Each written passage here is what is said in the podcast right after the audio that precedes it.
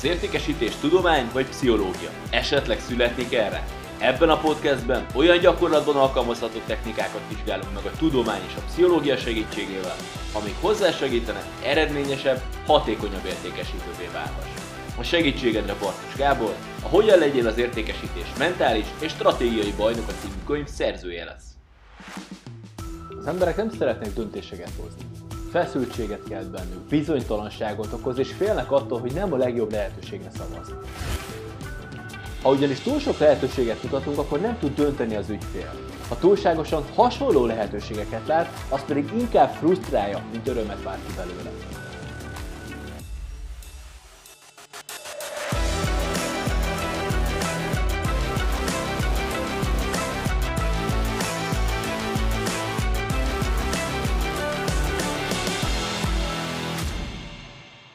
Tudjátok, mit csinálnak a férfiak, amikor egy igazán fontos döntést kell meghozniuk? Elvonulnak, keresnek maguknak a lakásban egy nyugodt helyet, végig gondolnak minden lehetséges kimenetelt, számításba vesznek minden lehetőséget, majd felállnak és azt mondják, Na asszony, szerinted mi legyen? Sziasztok, én Bartos Gábor vagyok, ez pedig a Hogyan legyél az értékesítés bajnak a podcast, aminek mai témája nem más, mint a döntés pszichológiája. Amit kisarkítva, de a viccel szerettem volna megmutatni, hogy az emberek nem szeretnek döntéseket hozni feszültséget kelt bennük, bizonytalanságot okoz, és félnek attól, hogy nem a legjobb lehetőségre szavaznak. Éppen ezért nekünk értékesítőknek a feladatunk, hogy ebben segítsünk nekik. Márpedig ezt akkor tudjuk magas szinten végezni, ha ismerjük azokat a tényezőket, amik befolyásolnak egy-egy döntés meghozatalában. Minden döntés előtt az emberek mérlegelnek, és különböző dolgokkal hasonlítják össze annak a lehetőségét, hogy megérje nekik pénzt kiadni. Szerepe van többek között az érzelmeknek, az emlékeknek, a múltbeli tapasztalatoknak, és annak is, hogy éppen mihez hasonlítják az ajánlatot. A mai podcastben erre a négy dologra mutatok négy példát nektek. Kezdjük is ebből a listából az utolsóval, az összehasonlítással. Először is fontos leszögeznünk, hogy értékesítőként nem csupán az a feladatunk, hogy döntésre bírjuk a másik felet, hanem az is, hogy a döntés meghozatalát követően is elégedett legyen, és azt érezze, hogy ő a világ legjobb üzletét kötötte meg. Sokan erről megfeledkeznek, és csak arra fókuszálnak a tárgyalás alatt, hogy elfogadtassák a terméket vagy a szolgáltatást. De arra már nem fordítanak kellő energiát, hogy magával a döntéssel kapcsolatban is elégedettséget váltsanak ki az ügyfélből. Márpedig mindkét félnek ez az érdeke. Ahhoz, hogy ezt elérjük, fontos, hogy olyan választási lehetőséget mutassunk az embereknek, amiből könnyen választanak, és ebben lesz segítségükre az összehasonlítás ereje. Persze, csak hogy tudatosan alkalmazzuk. Ami biztos, az ügyfél valamihez hasonlítani fogja az ajánlatodat, és jobban jársz, ha te mutatod meg, hogy mihez hasonlítsa. Te mutasd be, hogy milyen választási lehetősége van. Itt azonban rések kell lenni, ha ugyanis túl sok lehetőséget mutatunk, akkor nem tud dönteni az ügyfél. Ha túlságosan hasonló lehetőségeket lát, az inkább frusztrálja őt, mint örömet vált ki belőle. Fontos tehát, hogy olyan lehetőségeket mutassunk, ami megkönnyíti a döntését. Kiváló példa erre Dan Örjerli kísérlete, amiben három kártyát mutatott az embereknek. Az egyiken Tom volt, a másikon Jerry, a harmadikon pedig egyikőjük elcsúfított változata. A feladat egyszerű volt. A résztvevőknek ki kellett választani, hogy melyik számukra a legszimpatikusabb. Az összegzés azonban érdekes eredményt hozott, ugyanis kimutathatóvá vált, hogy mindig az volt a szimpatikusabb, akinek az elcsúfított változata is a lehetőségek között volt. Amikor Jerry volt elcsúfítva, akkor Jerry tűnt szimpatikusabbnak. Amikor Tom volt elcsúfítva, akkor pedig Tom. Mi lehet a tanulság? Egyszerűen állíts össze egy olyan ajánlatot, amiben az általad legkedvezőbbnek gondolt ajánlatot mellé beilleszted annak egy elcsúfított, gyengébb, rosszabb verzióját.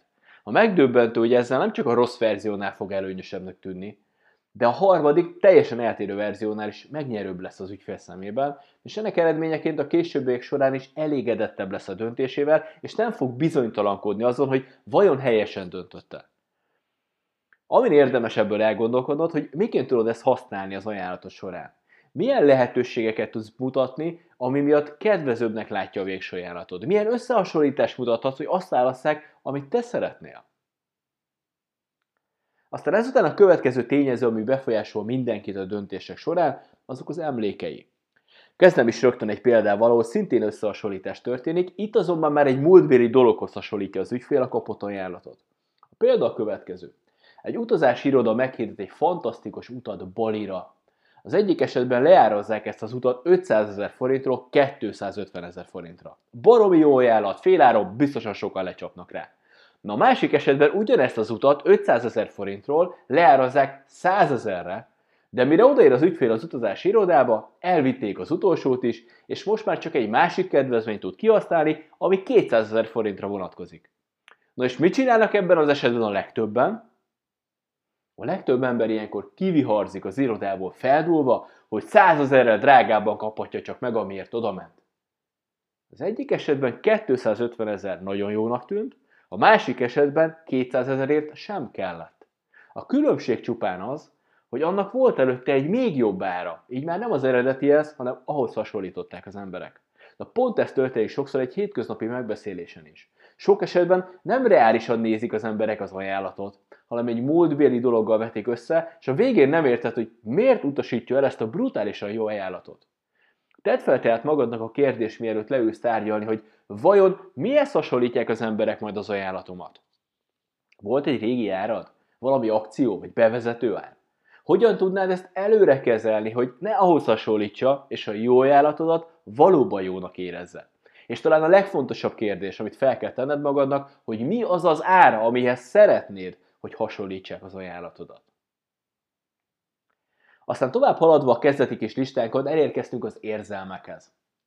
Tudjuk, hogy az emberek nem racionálisan döntenek a termék értékéről, hanem az alapján, hogy milyen érzést vált ki belőlük az ajánlat. A következő eset erre mutat egy nagyon-nagyon jó példát. Tegyük fel, hogy van 10 darab nyereményszelvény, ami közül az egyik biztos nyerő darabja 1000 forintba kerül. A fölnyeremény itt 20 ezer forint. 9 szelvény már elkelt, és te lehetőséget kapsz, hogy megveheted az utolsót. Gyors fejszámolás, a szelvény 2000 forintot ér, de te csak 1000 forintot fizetsz érte. A nyerési esélye 10%, pont ugyanannyi, mint a másik 9 szelvénynek. Na tegyük fel, hogy ez alapján megveszed. Aztán nézzünk egy másik esetet, amikor a tudomásodra jut, hogy a másik 9 szelvény ugyanannak az embernek a tulajdonában van. Na mi jut eszedbe elsőre? Neki 9 szelvénye van, nekem csak egy, biztos ő fog nyerni. Ahogy tudomást szereztél a másik félről, már nem a szelvény nyerési esélyeit nézted, ami egyébként ugyanúgy 10%, hanem elkezdted hozzá hasonlítani magadat. Valójában nem a te nyerési esélyeid változtak meg, hanem az övé. Mert ő többet vett. Mégis benned alakul ki az az érzés, hogy biztos veszíteni fogsz. Már is nem tűnt olyan jó üzletnek ez az egész. Szóval vajon a te ajánlatodnak mi torzítja hasonlóan az értékét? Mi az a dolog, ami ronthatja az esélyét annak, hogy győztesnek érezze magát, és elfogadja az ajánlatod? Vagy éppen mi az, aminek köszönhetően úgy fogja érezni, hogy győztesként távozik? És ezzel el is jutottunk az utolsó pontig, ami eddig kimaradt a listából, és ez a múltbéli tapasztalat. Ebben is hoztam egy példát, amit Dan Gilbert, szociálpszichológus, egy érdekes kutatásában publikált. Az eset a következő. Valaki vásárol egy színházjegyet 20 dollárért, amit betesz a pénztárcájába. Mellette van még egy 20-as, amikor elindul az esti előadást megnézni. Aztán odaér, és a színház előtt veszi észre, hogy elhagyta a jegyet. Ugyanez egy másik esetben, itt az illető nem vette meg előre a belépőt, hanem kettő darab 20 dolláros bankjegyen indult a színházba, azzal a szándékkal, hogy majd ott megveszi a helyszínen a jegyet. Amikor ő is odaér, észreveszi, hogy az egyik 20-as eltűnt. Na mi a különbség a kettő között? Dell kimutatása kimutatta, hogy amikor az emberek a jegyet hagyják el, akkor nem hajlandóak a maradék 20 dollárt egy másik jegyre költeni, mert az az érzésük támad, hogy kétszer fizettek ugyanazért a dologért. A második esetben, amikor 20 dollárt hagytak el, akkor azonban megveszik a másik 20-asból a jegyet, mert eleve úgy indultak el otthonról, hogy aznap este ennyit költenek a belépőre. Mindkét esetben 20 dollár volt a veszteségük, mégis az egyik esetben jó érzéssel költik el a maradékpénzt, a másik esetben pedig ez egy fájdalmas kiadásnak tűnik. Fontos tehát, hogy mindig olyan ajánlatot tudjunk adni az embereknek, ami elégedettséget vált ki, és amitől azt érzi, hogy a világ legjobb üzletét sikerült megkötnie. Zárásképpen pedig egy rövid emlékeztető. Ahogy ezt korábban is mondtam, az emberek nem szeretnek dönteni. Ezen nem tudunk változtatni, de ha ismerjük és figyelembe vesszük a befolyásoló tényezőket és torzításokat a döntéskor, akkor képesek lehetünk neki megkönnyíteni ezt a folyamatot, és hozzásegíteni őket ahhoz, hogy elégedetten távozzanak. Ha tehát egyetlen mondatba kellene összefoglalnom az elhangzott négy példát, akkor szerintem ezzel lenne az a mondat, hogy nem elég, hogy a legjobb ajánlat legyen a tiéd, így is kell éreznie vele kapcsolatban az ügyfélnek. És akkor most ezzel a mondattal köszönnék el, találkozunk legközelebb, legyen szép napotok!